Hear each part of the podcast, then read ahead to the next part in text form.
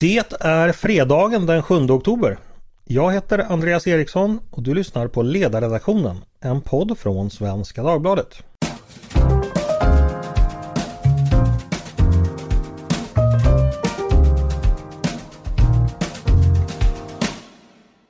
Varmt välkomna till oss igen i denna tid av allt längre skuggor och allt tidigare skymningar.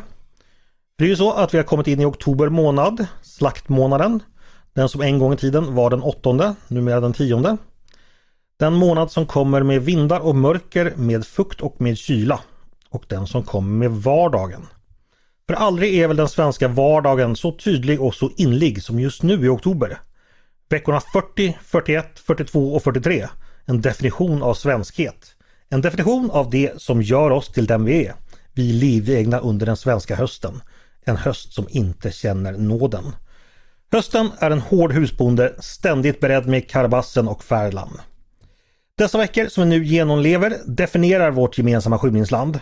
Så känn smaken av fiskpanetterna i skolbespisningen, hör det avlägsna bruset av Stockholms tullar som snurrar under regntunga skyar och känn doften av nyponbuskar och asfalt när regnet precis har börjat falla. Hörni, vi ska som vanligt sätta oss och försöka sammanfatta veckan för er. Och med vi så menar jag förutom mig själv tre stycken eminenta kollegor från Svenska Dagbladets ledarredaktion. Nämligen eh, Paulina Neuding, Mattias Svensson och Per-Ola Olsson. Varmt välkomna alla tre! Tack! Tack så mycket! Vi börjar med dig Per-Ola, du är ju ny på bygget. Eh, du är, praktiserar hos oss just nu. Eh, mm. Kan du berätta lite om dig själv kanske för de som lyssnar? Jag är en söt liten pojke från Skåne. Mm. Uh, sysslade många år med lantbruk, jag är uppvuxen på landet. Uh, sen tyckte jag att uh, så många andra hade så mycket fel så att jag gav mig på opinionsbildning istället och nu hamnade jag här. Mm. Fantastiskt, du är liksom nyuttagen i landslaget nu liksom som den här Skånepågen Edvard från Åshöjden som liksom letade upp på elitnivå. Exakt. Hur, hur känns det att debutera i sådana här sammanhang? Alltså det, det mest, mest uh ovana det är väl alla människor runt omkring. Alltså, dels utanför bygget och kanske li även lite på bygget. Jag säger inte att det är fel på dem men det är liksom jag kommer inte från en miljö där man ringer och beställer vegansk eh, prinsesstårta och eh, äter sallader. Men vilka gör det menar du? Jag har sett människor här runt omkring som gör det. Du har sett, du har sett människor göra det? Ja. ja, det förstår jag onekligen att det är skakande. Ja, välkommen till den urbana medelklassen. Det är så va? Ja. Mm. ja nej men alltså, som sagt, eh, det känns lite ovant. Ja, för vi ska berätta för lyssnarna. Du är ju annars baserad på Skånes östkust. Eh, yes. Kommer du bjuda på skvaller från Lundell och Östergren och Skymans domäner? Det är en promillefråga. Ja, okej. Och just nu är promillen? Alltså, den är noll så att jag är ingen riktig journalist. Nej, okej, okay, det, det, kommer så, så småningom. Ja, ja, gud ja. Eh, Mattias, du är ingen debutant. Du är snarast likt eh, bagaren, det här säkra mittlåset som, som aldrig sviker. Eh, hur har du det? Jo, men jag har det bra. Eller var det elakt kanske att kalla dig för bagaren? Du kanske inte identifierar dig? Nej, det, det känns väl med min, eh, med min ålder eh, synnerligen adekvat och nästan lite ungdomligt. Ja, det hade kunnat vara blåbärskungen. Eh, du har ju gått och fyllt år sen sist. Ja. Ja, och eh, fyller du jämt? Nej, men en gång om året. men eh, jo, jag, jag fyllde jämt. Ja, vi hade en jättetrevligt firande kan jag berätta för, för, för lyssnarna som då tyvärr inte fick vara med. Men vår chef hade bakat en ja, fantastisk och, och tårta. Och definitivt ingen vegansk inget veganskt över den tårtan som Tove bakade. Nej, Nej det, det, det kändes skönt i min själ. Precis. Eh, Paulina, eh, mm. vem är du i Åshöjden?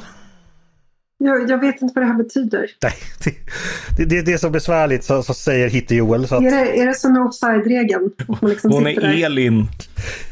Ja, det är det, var faktiskt, det är hon faktiskt. Du är Elin. Du är den här huskorset hemma hos Blåbärskungen som är livrädd för danskar, utlänningar och stockholmare. Jag, jag har verkligen ingen aning om vad vi pratar om. Hade vi tagit bort danskar där så hade det varit urtypen av en skåning. Ja. Nej, förlåt Paulina, vi, vi, bara skojar. Hur har du på din kant Paulina? Har du haft en bra vecka? Jag har haft en jättebra vecka. Ja. Um, vi har ju som sagt eh, firat Mattias som fyller 50. Eh, och det har ju vi, vi jobbade ju tillsammans på eh, Neo för hundra år sedan och jag räknade ut att där måste Mattias ha fyllt 37. Första gången vi firade Mattias på jobbet. Och det var ju ett tag sedan. Ja, det var ett tag det är en sedan. annan En annan, en annan annan tid, ett annat liv. livsfas. Mm. Mm. Hörrni, vi ska lämna Ma- Mattias åldersnojer och vi ska lämna Åsljunga där i skuggan av Hallandsås. Och ge oss på dagspolitiken. Eh, vi börjar förstås med det viktigaste som sker just nu. Tyvärr också det mest okända, eh, regeringsförhandlingarna. För på onsdag nästa vecka då ska Ulf Kristersson återrapportera eh, sina förhandlingar och sonderingar till talmannen. Då är det bäst för honom att han har någonting att komma med. De fyra inblandade partierna har hittills hållit de gemensamma korten ganska tätt in till kroppen. Eh, Så vi andra vi väntar kort sagt på, på vit rök. Mattias, eh, vad vet vi egentligen om regeringsförhandlingarna så här långt? Eh, ingenting. Ingenting. Och det gäller även då det vi hört i skvallerform som vi inte, vi inte skriver om. Eh, ja, alltså skvallret eh, har, har ju nått oss och det är ju det första sådana här strategiska frågan är vem det kommer ifrån. Eh, och det handlar ju om frågan, ska folkpartisterna vara utanför tältet och kissa in eller innanför tältet och kissa ut? Ja, och det tror du är att man diskuterar Liberalernas medverkan tror du är avsiktligt att det har nått våra öron också? Eh, ja, Varför det? eh, därför att det har nått oss. Ja, ja okej, men vad, vad, är- vad är tanken med det? Eh, ja, tanken är antingen att eh, visa handlingskraft om man vill stoppa detta eh, eller eh, stoppa handlingskraft om man vill underlätta detta. Eh, precis, det, de läckor som har förekommit då har ju handlat om fortsatt oenighet när det gäller SD och L. Eh, Per-Ola, vad tror du? Är det, är det där det skaver mest, tror du, i, i det här läget i förhandlingarna, just mellan SD och L? Det är ju ett mer än rimligt antagande. Samtidigt så är det ju värt att påpeka, inte minst för dem, att ingen av dem har särskilt stora marginaler att strula de närmsta fyra åren. Nej. Och de kanske inte heller har jättemycket att hota med. I Nej. alla fall, i alla fall inte Sverigedemokraterna, tänker jag. Liberalerna kan ju alltid byta lag igen förstås. Ja, det kan ju Sverigedemokraterna också. Ja, Så det, är ju näst, det är nästan mer troligt i så fall att, att eh, Sverigedemokraterna gör det. Mm. Det, Det- det- vi, vi såg ju nu eh, Byggnads har omprövat. De, de pratar om att det är ju Moderaternas fel att, att eh, SD har blivit normaliserade så nu måste Byggnads prata med dem. Mm. Så det är ju, alltså, jag kan ju inte se det som helt uteslutet att vi i, i framtiden kommer att se eh, sossarna komma med inviter till, till eh, Sverigedemokraterna eh, och att det kommer att heta att de tar ansvar och att det sker under någon form av, av medling under fackets paraply. Paulina, eh, vad tror du? Tror du Kristersson kommer kunna leverera någonting till, till på onsdag? Ja, allt annat vore ju väldigt konstigt. Men eh, jag tror så här om sossarna... Nej, men jag tror så här om sossarna och SD. Alltså, det är uppenbart att den här brunsmetningen som man körde väldigt länge, att alla som på något sätt rörde vid SD, de var nazister eller fascister. Eh, den, den har ju liksom borgerligheten desarmerat nu, borgerligheten minus Centern. Eh, och, och det innebär ju att sossarna ställs i en helt ny situation. Man kan inte längre säga att att, den, att högerblocket är legit, illegitimt i sig. Utan det, är- det är verkligen mycket möjligt att vi så småningom, kanske om fyra år eller om, om åtta år, ser, ser en situation där sossarna eh, närmar sig SD. Just därför att det, den andra optionen är helt enkelt uttömd. Den danska utvecklingen som, som, Mm. som många har varnat för. Jo men det är klart, och det kan ju börja med att Socialdemokraterna helt enkelt lägger förslag som de vet att Sverigedemokraterna också tycker. Eh, Det, det kan man ju göra Ja. utan Precis. förhandling eller så, helt enkelt. Mm. Men Ja Per-Ola? det har man ju nästan redan gjort men en del, en del av det som kommer. Menar, Ö- Ygemans eh, och eh, förslag och, och eh, Magdalena Anderssons uttalande om Somalitan hade de, hade de gjorts av en, en sverigedemokrat hade de ju lett till uteslutning. Okej, men du tror att det var... var det... Så, så, så, för sossarna verkar det mer vara, mer viktigt vem som säger det än, än vad som sägs. Ja men det är klart, det är stor skillnad om en fascist säger fascistiska saker eller om en antifascist säger fascistiska saker. Ja, det, det såg vi likadant i våras när, när Annika Strandhäll kallade förslaget att sänka bränsleskatten för hål i huvudet var det en eller två dagar senare som, som hennes partikollega Damberg anslöt sig till förslaget och då var det pragmatism. Det låter som du har lärt dig en del om socialdemokratisk maktutövning redan den här första veckan, Per-Ola. Absolut. Det enda som skiljer, det enda som skiljer hål i huvudet från pragmatism det är att det yttras av en socialdemokrat. Helt rätt. Eh, Mattias, har du någonting att tillföra? Nej. Hörni, eh, då ska vi gå vidare. Nej men allvarligt talat, vi kommer naturligtvis vända och vrida på eh, regeringsförhandlingarnas resultat när det väl kommer. Men att spekulera mer just nu, det kanske båtar föga så att säga. Så vi ska gå vidare med lite ämnen vi ska prata om. Då tänkte jag hoppa på Paulina först för att du har ju precis gett dig på ett nytt ämne kan man väl säga som du kommer skriva om. Första texten kommer nu i helgen. Och det är ett ämne då som ja, förstås berör och eh, engagerar, nämligen eh, våldtäkter. Vad, eh, vad vill du skriva om, om den typen av brott? Ja, vi har ju precis haft en, eh, ett fruktansvärt fall i Skellefteå där en liten flicka har blivit överfallen och våldtagen i vad som rubriceras som eh, grov våldtäkt mot barn och försök till mord.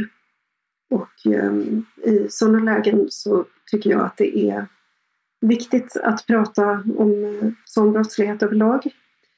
Eh, det, är, det här är ett speciellt fall eftersom både den misstänkte är ung. Han har fastställts vara 15 år. Tidigare har man sagt att han var 13. Ehm, och eh, offret då förstås som är väldigt ung. Och, och det gör ju att det är, det är ett fall man inte... Det, det är svårt att prata om eh, och medieetiskt så är det såklart så att vi, vi går inte in på, på detaljer i det här fallet på, på det sätt som man hade gjort i, under andra omständigheter. Men det är ändå viktigt när en sån här sak händer att man tar ett större perspektiv och funderar över Gör samhället vad man kan för att agera brottsförebyggande? Och svaret är tyvärr att det gör vi inte. Okej, okay. eh, vad är det som inte görs som borde göras? Ja, en sån sak, eh, det, det, finns liksom eh, specifika saker i det här fallet som visar på att det har brustit i samverkan mellan skola, socialtjänst och polis. Alltså den här misstänkte pojken har figurerat i, eh, i andra eh, misstänkta överfall och eh, även i skolmiljö så har han eh, agerat på ett sätt som, som har eh, föranlett eh, intern, interna utredningar där. Eh, men samverkan har inte fungerat, så det, det är en sån sak. En annan sak är att även om det här är ett ovanligt fall så är det typiskt också så tillvida att den typiska överfallsvåldtäkten i Sverige begås av någon som inte är född i landet. Ehm, när Uppdrag granskning undersökte det här för några år sedan så kom man fram till att åtta av tio överfallsvåldtäkter begicks av någon som inte var född här i Sverige, alltså eh, eh, första generationens invandrare och att dessutom 40 procent av dem hade varit i Sverige ett år eller mindre. Ehm, och ehm, en grupp som stack ut då, särskilt var ensamkommande från, från Afghanistan där det också har varit stora oklarheter om ålder och bakgrund. Mm. Och migranter har också varit kraftigt överrepresenterade när det gäller andra typer av sexuella övergrepp i offentligheten. Alltså de här gruppövergreppen som man pratar om för i, i slutet av migrationsåret 2015. Alltså festivaler, badhus och så vidare. Det här, den här vågen som vi fick där. Okej, vet vi varför det är att den här gruppen då, framförallt nyanlända, är så våldsamt överrepresenterade?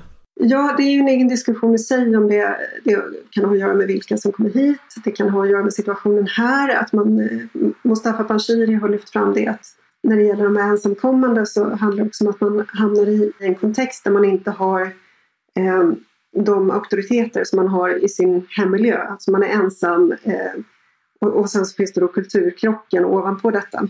Där, där kvinnor som är ute och rör sig i offentligheten betraktas som ja, men de är fallna, de är liksom redan förlorade därför att de, de har inte de, de följer inte regler för hur, hur, man agerar när man, när man är modest och därför är de eh, fritt villebråd. Det är en person som har skrivit en hel bok om det här, på tal om villebråd, är ju Ayan Hirsi Ali som har, har, skrivit en bok med, med just det namnet om, om hur migrationsvågen ledde till eh, nya typer av problem med sexualbrott i offentligheten i, i Europa. Hur stort är det här eh, problemet? Eh, alltså ja, varje enskilt fall av sexuellt våld är förstås för mycket men, men går det att säga någonting om omfattningen när det gäller just den typen av sexuellt, sexuella övergrepp du beskriver som ut där, där gärningsmannen är då nyanländ? Det är förstås väldigt svårt att säga och här kan man gå på lite olika mått. Man kan gå på anmälningstal, alltså anmälningar till polis. Man kan gå på eh, självrapporterad utsatthet i, i sådana undersökningar. Alltså när man får frågan har du utsatts för sexualbrott senaste året? Mm. Man kan gå till sjukvården och fråga hur ser det ut? Eh, länge har det varit stigande kurvor eh, både när det gäller anmälda och själv, eh, självanmäld utsatthet. Och då är, frågan, då är nästa fråga, speglar det här en faktisk ökning? Och I Sverige så har kriminologer har liksom stannat där och sagt vi vet inte. Vi vet liksom inte hur det ser ut. Det kan vara så att man har en ökad anmälningsvilja, det kan ha att göra med ett vidgat våldtäktsbegrepp, det kan ha att göra med ett friare uteliv. Mm. Och det som är gemensamt för de här tre faktorerna är att det kan nästan tolkas som ett uttryck för att vi har blivit jämställda, mer jämställda och mer fria än tidigare.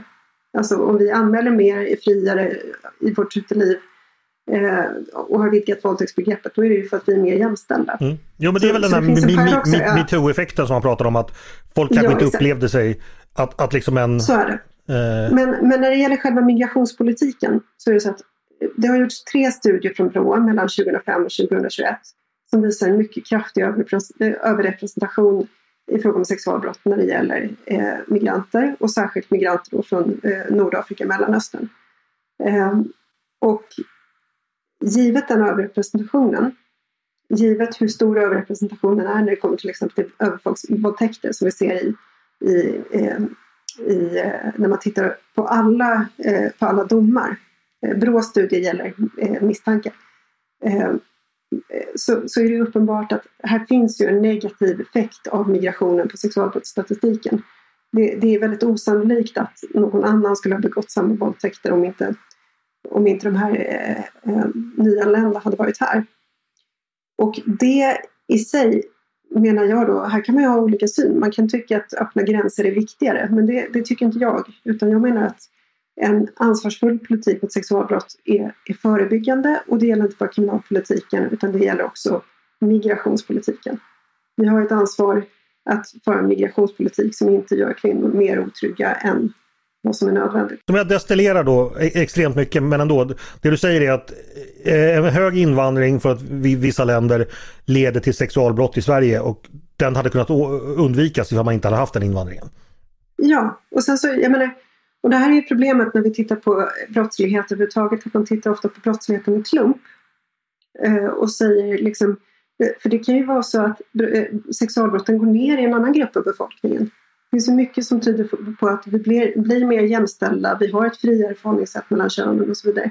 Det kan mycket väl vara så att sexualbrotten går ner eh, i, i, i, andra segment. Så att vi ser liksom när vi tittar på den kumulativa effekten så kanske vi inte ser, liksom, eh, ser den fulla effekten av migrationen. Men det är ändå så att när vi ser på överrepresentationen, det vill säga att en så stor andel av fall där kvinnor liksom blir attackerade i joggingspåret eller utomhus på vägen hem. Det är så otroligt hög andel som är just eh, migranter och just nyanlända migranter. Att det finns skäl att anta att vår migrationspolitik gör kvinnor mer otrygga i Sverige. Eh, ett annat spår i din text då, som alltså kommer publiceras i helgen. Det är ju då du, att du menar att våldtäkter inte riktigt får en uppmärksamhet varken i nyhetsflödet eller debatten som det hade mm. kanske för en 15 år sedan. Så att säga att Antingen att vi, vi blir mer vana vid att det sker eller att de har andra anledningar. Alltså skriver man inte så mycket om det. Kan du utveckla det lite? Min känsla är, här får ni se vad, vad ni tycker, att det har blivit lite dålig smak att ta ett enskilt fall och försöka dra politiska växlar på det. Alltså, jag var ju med under 2007 när man pratade om Stureplansvåldtäkten, eh, eh, om ni minns den. Det var två så kallade profiler kring eh, utelivet på Östermalm som misstänktes och sen dömdes för våldtäkt på en tjej. Eh, och det, det, här ledde ju till liksom veckor av debatt om synen på kvinnor, kulturen kring Stureplan och så vidare. Och det tycker jag egentligen i sig är korrekt. Man, alltså, det, man kan inte dra hur stora växlar som helst på ett fall men men, men när det händer någonting ett terrorangrepp, en gruppvåldtäkt, vad det än är, så, så är det ett bra tillfälle att ha, att ha ett samtal. Eh, och här, jag måste bara säga en sak till. Jag, jag, fick en fråga en gång av en dansk tidning, Weekendavisen, som jag skrivit för några gånger, Eh, i samband med någonting helt annat, nämligen IKEA-morden. Alltså när eh, två personer eh, blev knivmördade av en asylsökande man som, som sen visade sig ha valt ut sina offer för att de såg svenska ut. Och då bad Weekendavisen mig skriva hur IKEA-morden förändrade Sverige. Och mitt svar var då att nej, det förändrade inte Sverige därför att vi för inte politisk debatt på det sättet i Sverige. Vi säger inte att det här är ett uttryck för ett misslyckande som är större än, än det här enskilda fallet. Utan i, i Sverige har det blivit någon slags eh, allmän visdom att det är ja, men kanske lite dålig smak att, att prata politik när det händer en sån här sak. Och det tycker jag är fel. Ibland har vi gjort det skulle jag invända. Exempelvis hade vi en rad uppmärksammade våldsdåd ja, början på 00-talet som begicks av personer med, med olika typer av eh, psykisk ohälsa. Och då pratades ju väldigt mycket om psykiatrireformen och liksom, var det rätt att man inte hade, att mm. man hade förändrat i vården och sådär. Så då fördes ja, precis. Och, då, och då är det ju mer ja, riskfritt. Samma sak med då Stureplansfallet. Alltså, eh, när det gäller gruppvåldtäkter så är ju överrepresentationen av migranter extra stor. Eh, Ja, du menar att det här är, man vill inte och, prata om det för att göra med invandringsfrågan? Och när det var Stureplan, då kunde, liksom, då kunde liksom portarna öppnas för en stor kulturdebatt. Eh, kanske för att det var otypiskt. Okej, okay, men, men vad, vad, du säger är då alltså att folk vill eller vågar inte prata om det här för det har att göra med invandring och då eh, kommer hela de tabun som har mm. omgärdat mm. den debatten in. Okay. Vi ska släppa in de andra. Mattias, Paulina säger att vi har fler sexualbrott på grund av invandringen och att utan invandring hade vi inte haft det. Håller du med? Eh, så kan man förstås uttrycka det. Jag menar, här, här finns en överrepresentation av en grupp och det är inte som liksom om det, det, finns en större sannolikhet för att andra hade liksom sålt narkotika om inte de som idag säljer narkotika säljer narkotika på en illegal marknad. Det finns inte på samma sätt underlag för att, eh, för att liksom se att, att det här fyllde ett vakuum. Uh, och, och Paulina har ju rätt i dels det här med, med liksom hur, uh, hur, hur statistiken ser ut, men också liksom hur, hur debatten har dött undan som funnits kring inte bara Stureplans uh, profilerna utan också Hagamannen och liknande. och man ser också från den här det, man kan definitivt invända då att ja, här har man plockat ut en kategori av sexualbrott som är synnerligen elak, men kanske inte representativ för det typiska, den typiska våldtäkten, det typiska övergreppet. Och det är förvisso sant. Men och där ser liksom gärningsmannen lite annorlunda ut, men det finns ju en överrepresentation där också. Eh, men eh, det man kan invända tillbaka är att det här är synnerligen elaka brott som eh, lägger en oerhört stor restriktion på kvinnors rörelsefrihet. Det såg vi med Hagamannen till exempel. Det var ju, det var ju liksom, Umeå var ju svårt att gå ut i för kvinnor. Det gjorde ju en enorm skillnad. En gärningsman gjorde skillnad för kvinnor i en hel stad. Så, så den här typen av brottslighet är liksom oerhört liksom kostsam. Sen, sen är ju frågan hur man hanterar det som, eh, som rättssamhälle och annat. Jag, jag eh, är ju inte lika långt gången att, liksom, att döma en hel kategori människor för vad några av dem kommer att eh, kommer att eh, sannolikt göra. Det, det, blir ju liksom, alltså vi måste skicka dig att tvångsrekryteras av talibaner eller till tortyr och sånt där. Eh, för, för att vi misstänker att no, du eller någon annan i din grupp kommer att, eh, kommer att begå övergrepp. Det är kanske inte den enda rimliga slutsatsen och, och, eh, och sådär, men, men det är klart att, att liksom det inflöde vi hade av just liksom ensamkommande, deras situation och sådär, det, det var liksom en, en sån här, det, det, var en märklig effekt av, av liksom lagar där vi hade liksom enorma hinder för att ta sig hit och, och eh, unga friska män med ett nätverk som vi inte ställde närmare frågor om tog sig in och det här är ännu en av effekterna av det. Så på det sättet, det, det finns många andra anledningar till att liksom den, den typ av mottagande som skedde av den här gruppen inte, inte liksom var exempel på liksom vad, vad en generös och medmänsklig asylpolitik nödvändigtvis ska, ska landa i.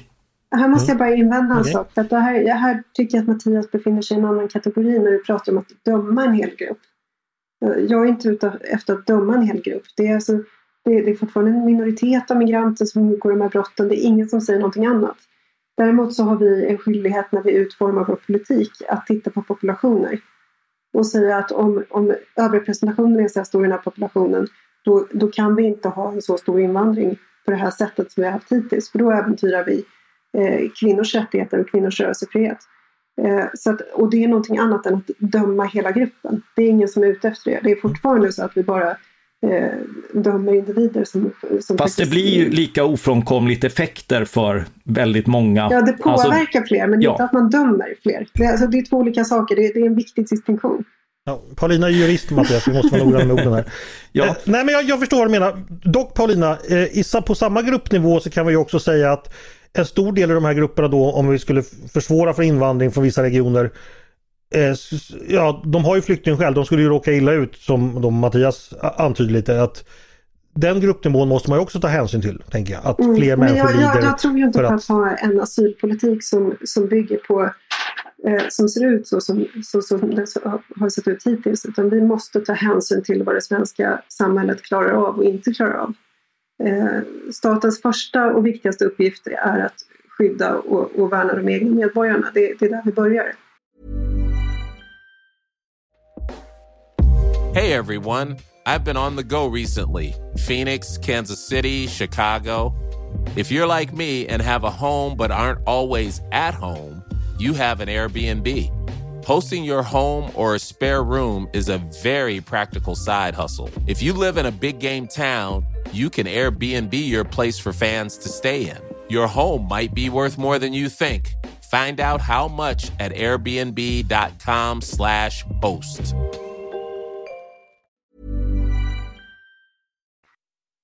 Paulina, eh, en fråga här eh, som jag är lite nyfiken på. Kunskapsläget. För du, du, du, du, låter ju som att du har en ganska tydlig bild. Men, men finns det fortfarande luckor i kunskapsläget här?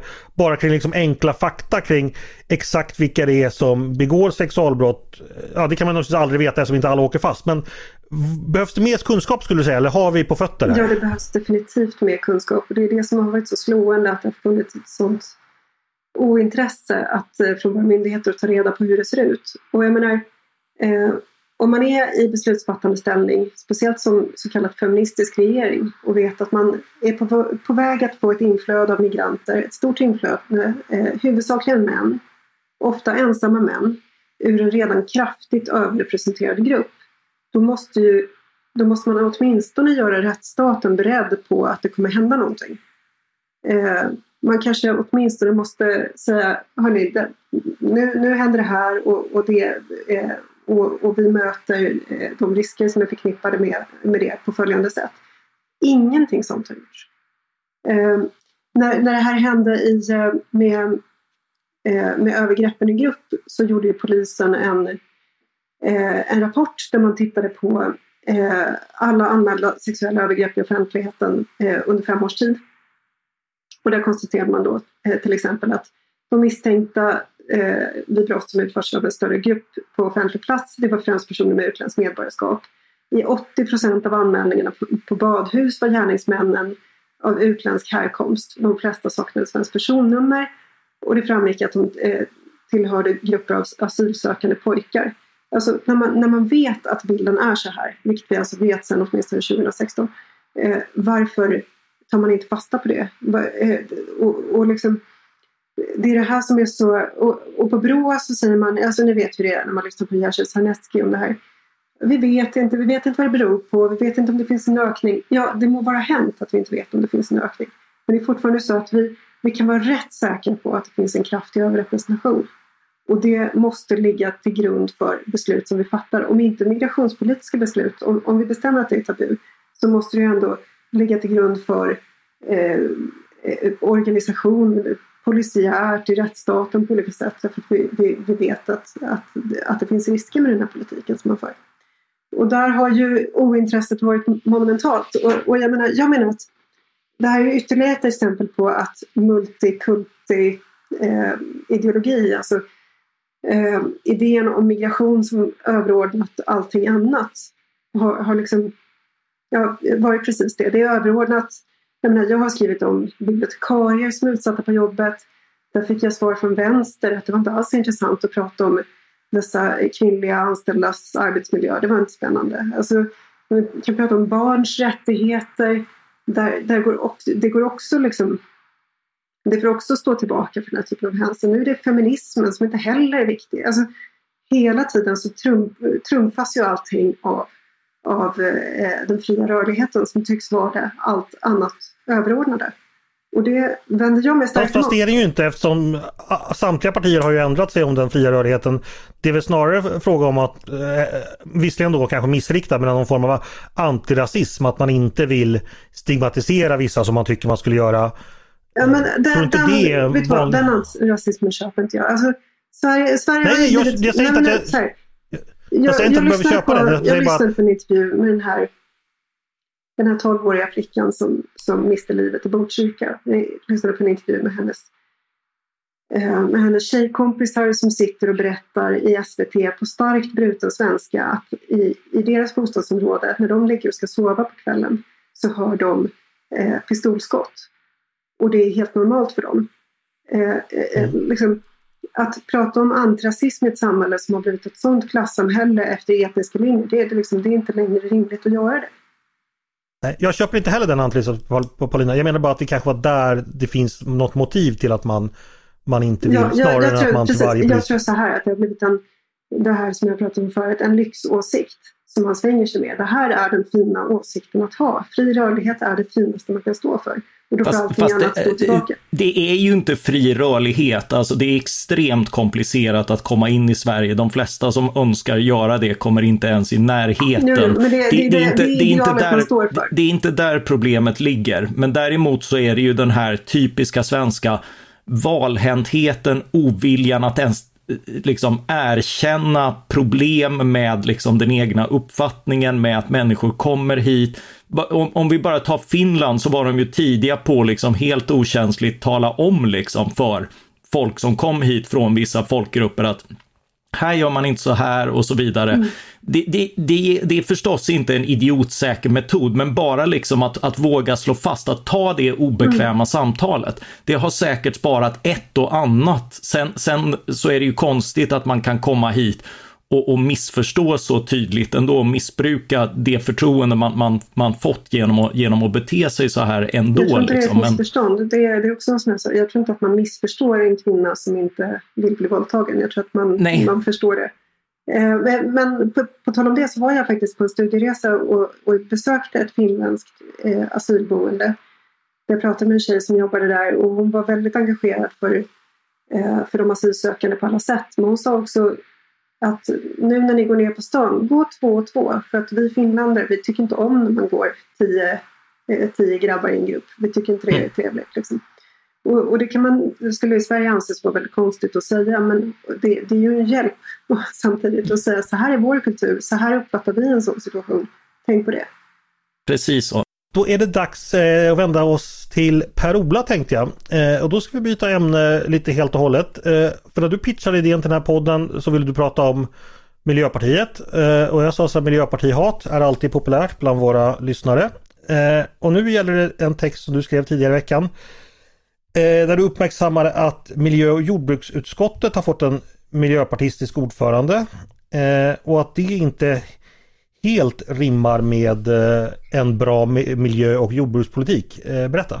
Nej, det gör det inte. Och det, är så, det ska ju för sig påpekas att, att uh, den texten var inte så jättemycket miljöpartisthat. Det bara var ett rent konstaterande att mycket av de politiska beslut vi kommer att behöva fatta, de och, den, och inte minst givet den, den majoritet vi har i utskottet och i riksdagen, kommer ligga diametralt motsatt Miljöpartiets politik. Och det kommer bli... Mm. Jag säger att det är Emma Norén heter hon Precis, som är ordförande. Så, så, du beskriver ändå som en ganska, ganska moderat uh, miljöpartist. Det finns värre så att säga. Mm, lät, på dig, lät på texten i alla fall. Ja, det gör det ju. det samt, samtidigt kan man väl tycka, eller så, diskutera hur pass hälsosamt det egentligen är när man pratar om eh, det finns värre. Men ja, hon är en av de mer balanserade som jag, som jag har uppfattat det. Ja. Vad är det konkret som behöver göras när det gäller det här utskottets arbetsområde som så att säga går så tvärs emot vad Miljöpartiet vill? Först och främst, alltså, det, det mest angelägna är väl att man eh, snabbt och resolut tar kontroll i, diskussion, i skogsfrågan. För där är ju, eller både på nationell nivå men ännu, ännu mer på EU-nivå, där har ju eh, kommissionen nu bland annat eh, helt olika definitioner av, av skyddad miljö vilket hotar det, framförallt det svenska skogsbruket.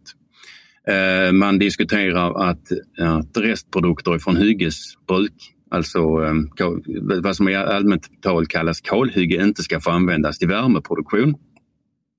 Vilket gör att fjärrvärmen i Sverige, hur ska vi uttrycka det här så milt vi kan, går åt helvete.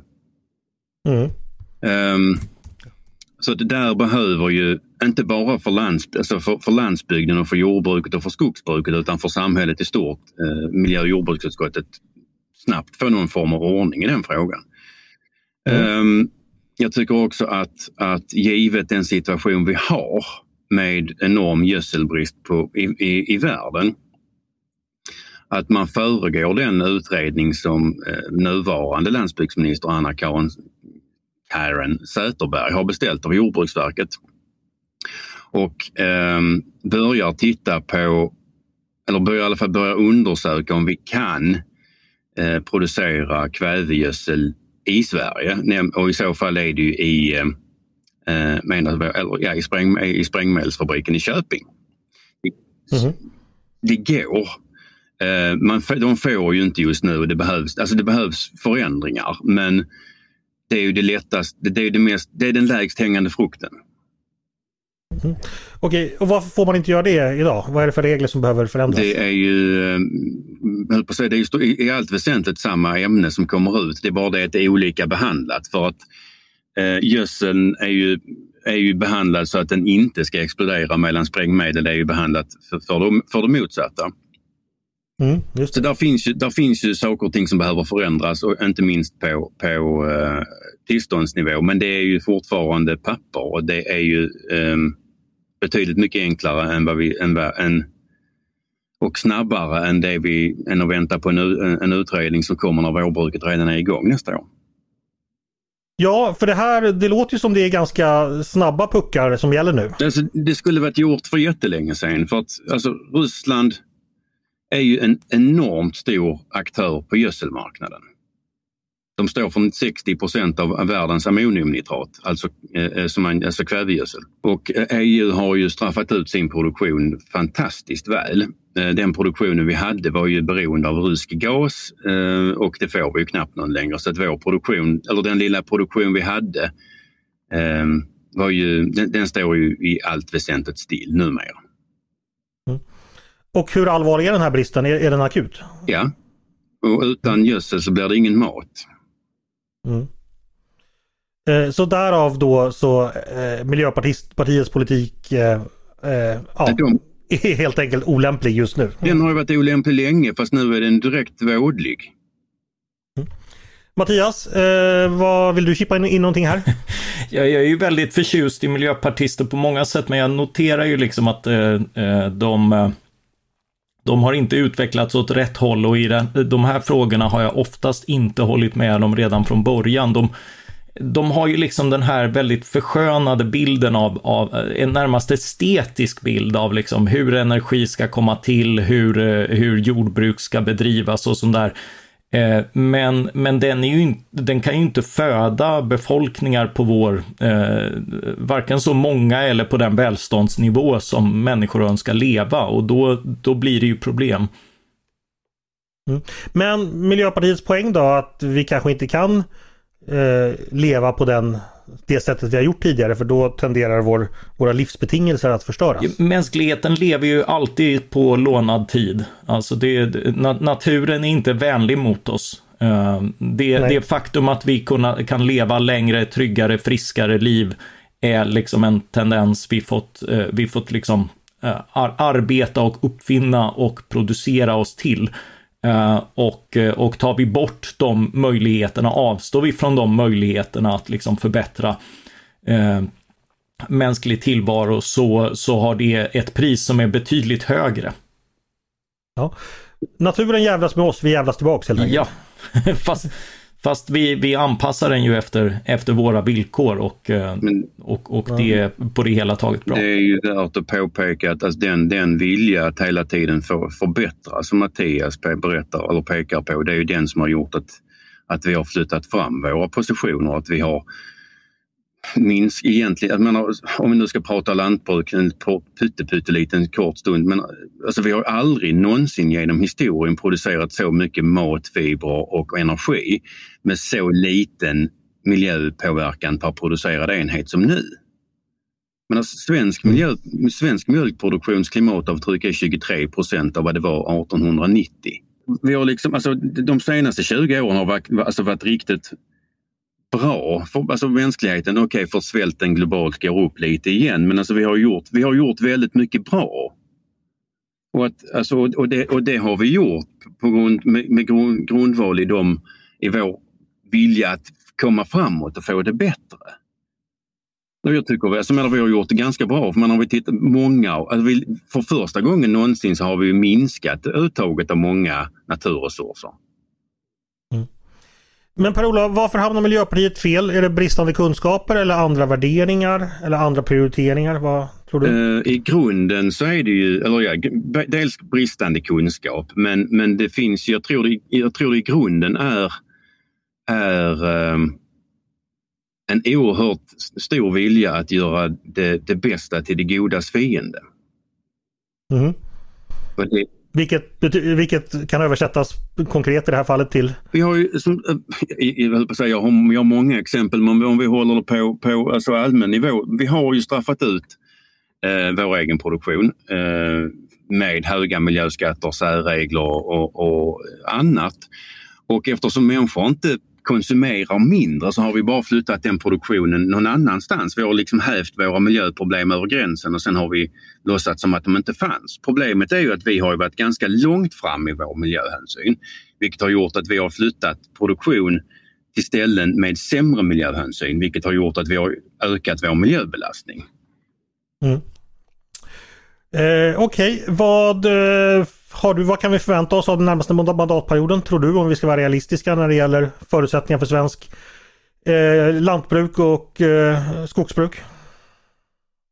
Alltså givet eh, hur snabbt intresset för landsbygden slocknade så, eller eh, eh, hur snabbt efter valet det slocknade så är jag väl inte överdrivet hoppfull men samtidigt så ska det ju också medges att, att eh, bäst förutsättningar att lyckas har man ju när man inte riktigt finns i, i politikens eh, absoluta sökarljus. Mm, det är då man kan göra de riktigt radikala åtgärderna. När inget ja, ja. Mm. Får se hur det blir med den saken. Eh, vi ska gå vidare till dig Mattias. Eh, du har blickat västerut över Nordsjön. Lyssnat på eh, tal från eh, Storbritanniens nya eh, premiärminister Liz Truss när hon talade till sina egna på partikongressen i Birmingham och har också synat ja, hennes första stapplande steg i den nya regeringen. Vad är omdömet hittills? Eh, ja, bra tal, sämre politik. Okej. Okay. Om vi börjar med talet då, vad var det som var optimistiskt där eller positivt? Eh, jo men det, det anslag hon, eh, hon tar fasta på där är ju liksom eh, att, eh, att Storbritannien som eh, har hamnat lite grann på dekis med, med liksom eh, produktiviteten sjunker, skuldsättning ökar, de, de, de sackar efter och, och liksom behoven blir, blir allt fler på, på väldigt många områden. Och, och, för att vända det så behöver man liksom eh, ekonomisk tillväxt, men också liksom utrymme då för människor som vill någonting, som är, som är ambitiösa, arbetsamma. Det är, det är liksom den brittiska versionen av av arbetslinjen och, och, hon målade upp då hur, hur den här hindras av liksom en, en koalition av allt från aktivister som limmar fast sig på vägar och stoppar kollektivtrafik i, i klimatets namn då hindrar man liksom folk att åka till jobbet och, och de här som liksom blir nimbysar som bor bekvämt och, och flott i innerstaden men liksom använder den makten till att motsätta sig varje nybygge och sådär. De hindrar ju liksom inflyttning där dit jobben finns och, och, och ovanpå det kommer akademiker som drillas i nudge och andra popteorier om, om hur, hur liksom experter och folk som vet bättre ska, ska liksom reglera hur folk ska leva sina liv. Men det låter ju nästan, alltså i Storbritannien har man åter hamnat i den här 70-talsstagnationen igen eller kommer man aldrig riktigt ur den? Ja men det är ju lite 70-talsvibbar generellt i, i väldigt mycket av samhällsdebatten. Vi har liksom ett, ett, ett krigstrött och skuldsatt USA eh, som, eh, som, som hamnat på dekis och, eh, och, och har sina katastrofer. Eh, vi har vi har inflation som tagit fart. Vi har liksom haft en, en boost för en övertro på politiken och politikens förmåga på alla områden. Eh, och, och Liz Truss sätter i alla fall en ton av, och det är ju det positiva, att hon, att hon vill vända den här trenden och bekämpa den.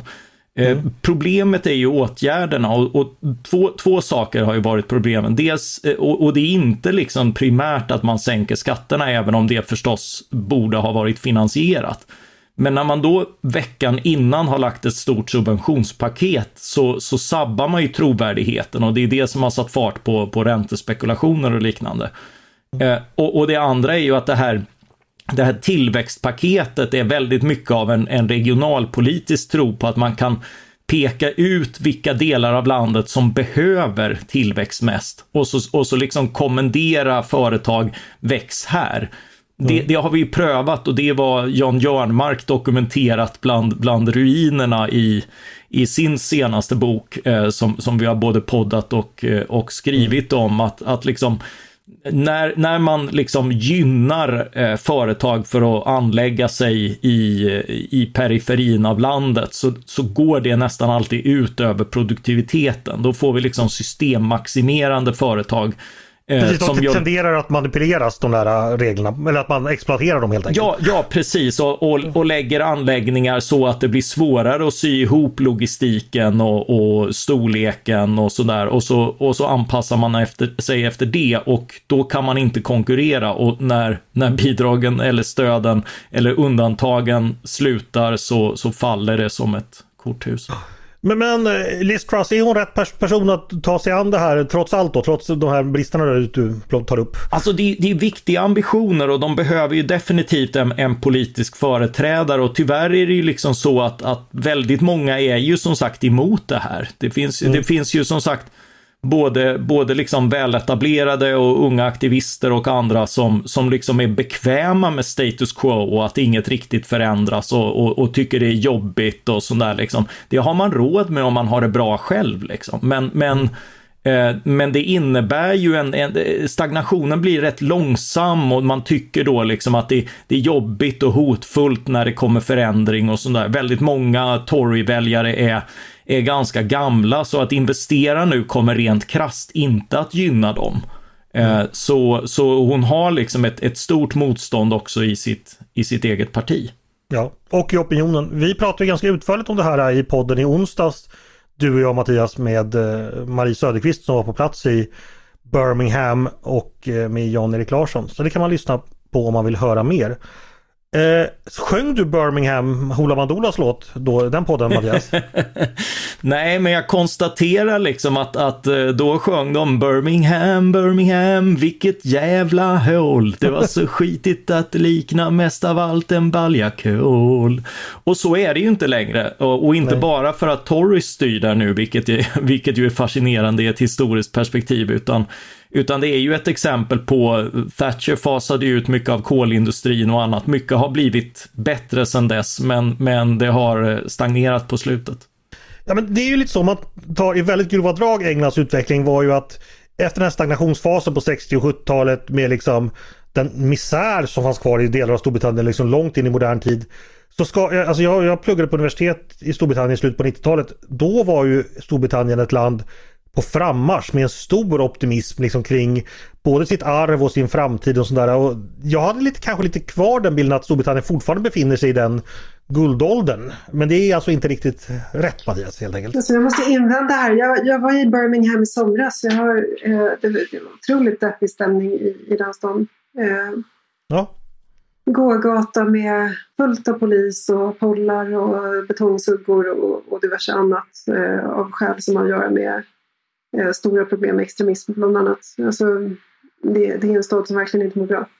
Hörni, vi ska gå vidare och då har det blivit dags för mitt favoritmoment. Eh, nu är det slut på långrandiga analyser och djupa resonemang. Nu vill vi ha korta och snabba svar.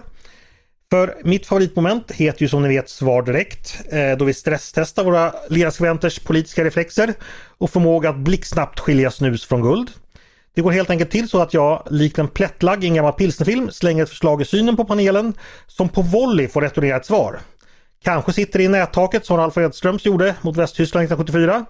Eller så blir det en snedträff, ungefär den jag själv hade i bästa fall hade kunnat åstadkomma ifall det var jag som stod där på Renstadion i Stuttgart den där junidagen för länge sedan. Vad är klockan?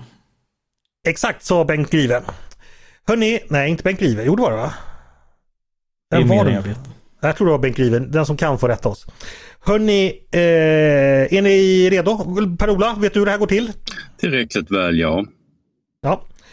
Då sätter vi igång med första exemplet. Begränsa fisket av sill och strömming i Östersjön. Det kräver nu flera forskare inför att nya fiskekvoter ska sättas. Det storskaliga industrifisket i Östersjön går för hårt åt strömmingsbeståndet och fisken som är viktig för hela ekosystemet gör att hela Östersjön hotas. Vad tycker du om detta? Bör fisket i Östersjön begränsas ytterligare? Ja eller nej? Jag vill ha svar direkt. Nej, Ja, Då säger jag också ja. Okej. Eh, Per-Ola, varför, ska vi inte ha hårdare fiskekvoter? vi kan ju börja med att använda fisken på ett mer, beg- mer begåvat sätt. Vi behöver liksom inte dra upp fisk till industrifisk och fiskmjöl. Nej, men det, det, väldigt mycket går ju till det. Den här botten, bottentrålningen är väl... Just det, så att om vi Ja. liksom börjar använda det vi plockar upp på ett lite mer begåvat sätt så behöver vi ju inte, så, så, men att vi löser ju inte problemet med, med, med kvoter utan vi behöver ju använda mer hjärna i så fall. Okej, hur tänker du då? Om vi plockar upp mer rätt, om vi plockar upp rätt fisk istället för att hänga upp oss på, på, på kvoter. Kvoterna Ja, okej. har aldrig gjort Ja. någonting rätt. Mattias? Eh, nej men jag håller ju med Per-Ola i grunden. Alltså, det, är ju, eh, det är ju industrifisket som med eh, låga marginaler tar upp, eh, tar upp eh, ganska eh, alltså stora mängder sill eh, så att exempelvis eh, eh, branscher med högre förädling, vilket man eh, trots, trots vår kulinariska upplevelse kallar surströmmingen till exempel, eh, blir lidande. Eh, och, och det är ju inte smart vare sig ekonomiskt eller på andra sätt. Så, så att man just, eh, alltså det är snarare liksom eh, åtgärder mot de här eh, stora trålarna och deras utrymme som, som behöver begränsas. Okej, fick vi svar direkt där. tar vi nästa. Rött ljus för höghastighetsbanor. Det säger den nya riksdagsmajoriteten i form av M, KD, L och SD i en gemensam motion. Eh, De nya stambanorna som ska förbinda Stockholm med Göteborg och Malmö kostar för mycket tycker partierna. Eh, Pengarna behövs på annat håll. Vad tycker vi om detta? Eh, Att lägga ner bygget av höghastighetsjärnväg. Är det bra eller dåligt? Jag vill ha svar direkt. Bra. Jag tycker det är bra. Bra. Okej, Paulina, varför gillar du inte snabbtåg? Eh, nej, men jag gillar snabbtåg. Jag tycker att det är väldigt synd. Jag tycker att det vore praktiskt och bra och mm, bra för miljön och bra på alla sätt. Men eh, att det inte är läge. Det är inte läge just nu, okej. Eh, Per-Olof, vad är din, din, din motivering? Att det har ju, alltså projektet har ju vuxit något alldeles fruktansvärt. När det initierades var ju budgeten 50 miljarder. Nu är vi uppe på minst 325 miljarder. Eh, och, och det går inte att bortse från att vägen fort, drar fortfarande det tyngsta lasset på när det gäller person och godstrafik. Så att nej, det var dags att dra i nödbromsen. Mm, Okej, då vet ni vad ni ska tycka om detta. Eh, vill ni veta ännu mer så kan ni lyssna på gårdagens podd som vi ägnade uteslutande åt det här ämnet. Då Sebastian Stichler från KTH och Jakob Lundberg från Timbro diskuterar saken. Då tar vi en sista. Eh, justitieutskottets nya ordförande Richard Jomshof är inte nöjd med dagens diskrimineringslag. Han vill utreda och eventuellt ersätta den med en ny lag. Eh, ett exempel på det han tycker borde ändras det är att man borde skyddas mot diskriminering på grund av politisk åskådning. Vad tycker vi om det? Bör politisk ås ja, politiska åsikter vara en diskrimineringsgrund? Är ni för eller emot? Jag vill ha svar direkt. Mot. Mot. Pass. Pass. Jag tycker diskrimineringslagen är väldigt svår därför att den innehåller en allt längre katalog av särskilt skyddade, skyddade grupper och det, det är inte optimalt. Alltså, Ja, här var det förslag att lägga till ytterligare en grupp Ja, precis. Sverigedemokrater. precis. Ja, exakt. Jag menar, Richard Jomshof har ju själv fått sparken på sitt jobb som lärare för att han var sverigedemokrat och man kan diskutera det här med facket, att man inte får vara med i, i vissa fackförbund om man är, Mm. eh, tillhör ett visst politiskt parti. Eh, jag tror att diskrimineringslagen i grunden behöver eh, utformas på ett annat sätt. Jag tror att den är, tycker den är problematisk. Men det här är inte en fråga som jag har tänkt länge och, och, och noga på så jag ska inte, jag ska inte sitta här och Va- damgissa. Mattias, du var snabb på att säga att du inte tyckte det. Varför? Ja, men jag, jag är skeptisk till mycket av hur eh, diskrimineringslagen används och funkar. Den har fått för stort appliceringsområde och, eh, och jag är skeptisk till den typen av lagstiftning överhuvudtaget. Och att då addera ytterligare kategorier eh, är, ju, är ju att vrida utvecklingen åt fel håll. Tack för det, då fick vi svar direkt där också. Och därmed ska vi gå vidare till nästa moment som är mitt favoritmoment faktiskt. Och eh, då undrar jag så här, är det någon av er som vet vilken tv-serie som har premiär i helgen? Ja, det är förstås många, men vilken jag tänker på. Lars von Trier gissar jag, eller? Gården under skibshuset i gamel måse. Här låg blegdamen en gång. Här gick blegmännen och fuktade deras stora lä i det lave värnfulla till bleging. Fordampningen inhyllde stället i permanent tåre. Senare byggdes skibshuset här och blajemännen blev skiftade ut mot reporter och fotografer och landets bästa hjärnor och mest fulländade journalistik. Som kunde på verket kallt man stället för Svenska Dagbladet. Nu skulle samfundet definieras och populism och pöbelskap aldrig mer kunna rysta demokratin.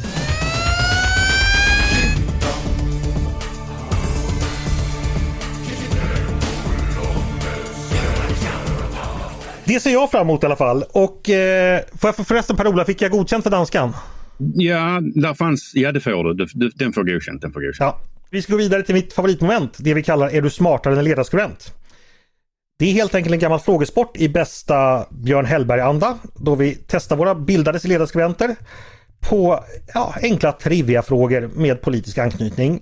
Ni som lyssnar kan vara med och tävla. Svarar ni rätt på fler frågor än Per-Ola, Mattias och eh, Paulina, då är ni helt enkelt smartare än just dessa ledarskribenter. Eh, eller i alla fall så är ni kunnigare. Och nu är det ju så att det är inte bara Riket Exodus, alltså den tredje säsongen av Riket som har premiär. Eh, utan det är också så att i veckan så utlyste ju, eh, utlystes ju val i Danmark som ska ske den 1 november. Och dessutom hade jag tänkt att bjuda vår nykomling i panelen på ett litet handikapp här i sin första frågesport. Så därför är veckans ämne helt enkelt Danmark. Vad tycker du om det? Med risk för att jag kommer, kommer misslyckas fullständigt. Så ja. Hörni, eh, det är alltså så att mm, det går till så att jag ställer en fråga. Man får svara när man vill. Man svarar så säger man bara sitt namn. Då slutar jag läsa frågan. Fel svar ger minuspoäng. Och vi börjar väldigt, väldigt enkelt. Eh, Ställ er ner i, i danskt mod nu. Eh, Det är väldigt enkelt med, ja, med Folketinget då. Vad heter den byggnad i Köpenhamn där det är inrymt, både alltså Folketinget är inrymt, bland annat tillsammans med Danmarks högsta domstol och statsministerns kansli? Vad heter huset, byggnaden helt enkelt? Ehm, är, är det inte, får man Vad sa gissa? du? Byggnaden? Ja, byggnaden, Får man byggnadskomplexet. gissa? Nej, då får man minuspoäng Paulina. Fan också. Jag skriver upp då. Och sen så om det var rätt så Jag har, lyfter jag med det. jag har bara varit och sprungit på Axelborg. Um, Nej, okej, då, då slipper man minuspoäng så får man gissa Ja, då. men Amalienborg. Mattias Matt, ja, Mattias? Borgen. Nej, inte borgen. Paulina. Ja, Amalienborg. nej. Mhm. Och inte Axelsborg heller. Det heter Christiansborg. Ja, Det tror jag Dennis skulle kunna. mm. Eh, nästa fråga då. Vad heter den borgerliga politiker som under större delen av 2000-talets första decennium var dansk statsminister? Bland annat Mattias. under... Mattias, låt höra.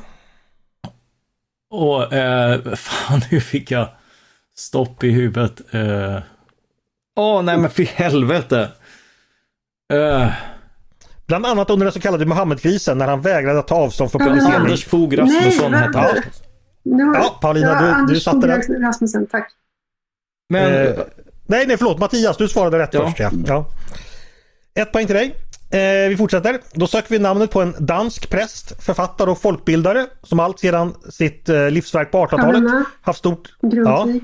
Vig. absolut. Undvik. Ett, ett poäng till dig också.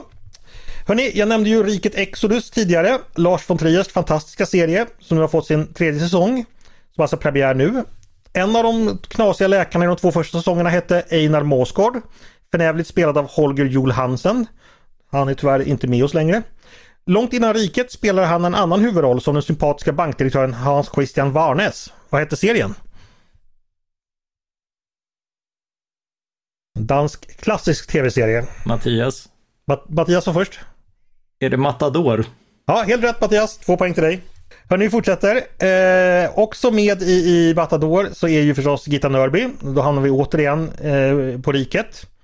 Rikshospitalet i Köpenhamn sköts eh, numera, det är inte statligt utan sköts av Region Huvudstaden. Nämn en kommun som ingår i Region Huvudstaden som inte är Köpenhamn. Mm. Mm, Va?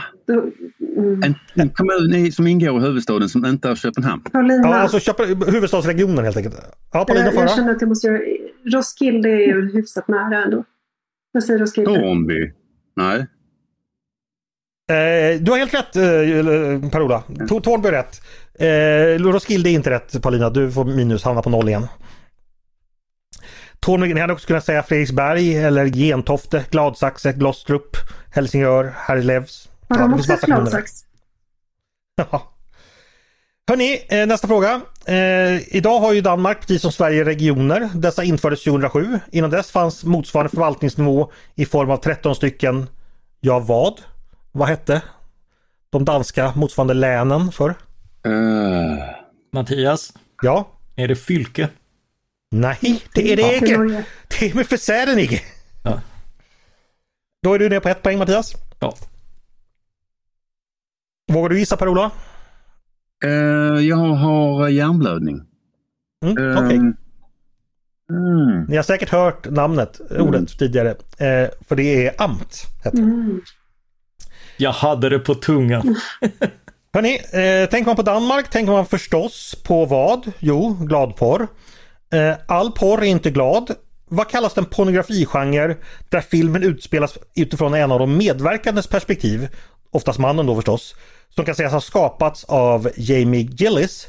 Ibland på engelska kallas den också för point of view pornography. Namnet är lånad från en populär journalistgenre skapad av Hunter S. Thompson. Pornografigenrens namn alltså. Mattias, Ja, låt höra. är det Gonzo? Ja, Gonzo Pornography, helt rätt. Då är du uppe på... eh, Hur många poäng har du nu Mattias? Är det två? Två, två Ja. igen. Och nu övriga noll. Hörni, nu får vi skärpa oss. Jag har ett. Ja, du har ett, Ja. okej. Eh, Gonzoporr kan vi inte hålla oss vid. Vi går vidare till barnsagor. Och då förstår ni att vi har landat tryggt i det lille land igen. H.C. Anderssons saga Näktergalen har ett självbiografiskt inslag. Eh, som handlar om den stora sagoberättarens olyckliga kärlek till en svensk sångerska. Vad hette hon? Paulina. Ja, Paulina? Jenny Lind. Det gjorde hon verkligen. Eh, då är du uppe på ett poäng också. Två till Mattias och ett för övriga. Lind räknas enligt skogsvårdslagens 22 paragraf till det som kallas ädla lövträd. Träd.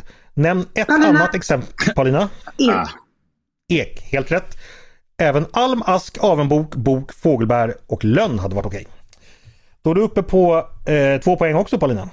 Eh, vi fortsätter med Danmark. Nu söker jag namnet på den danska företagsledare som kom från enkla förhållanden i Helsingör men som gjorde sig en enorm förmögenhet i resebyråbranschen. Mattias, Mattias?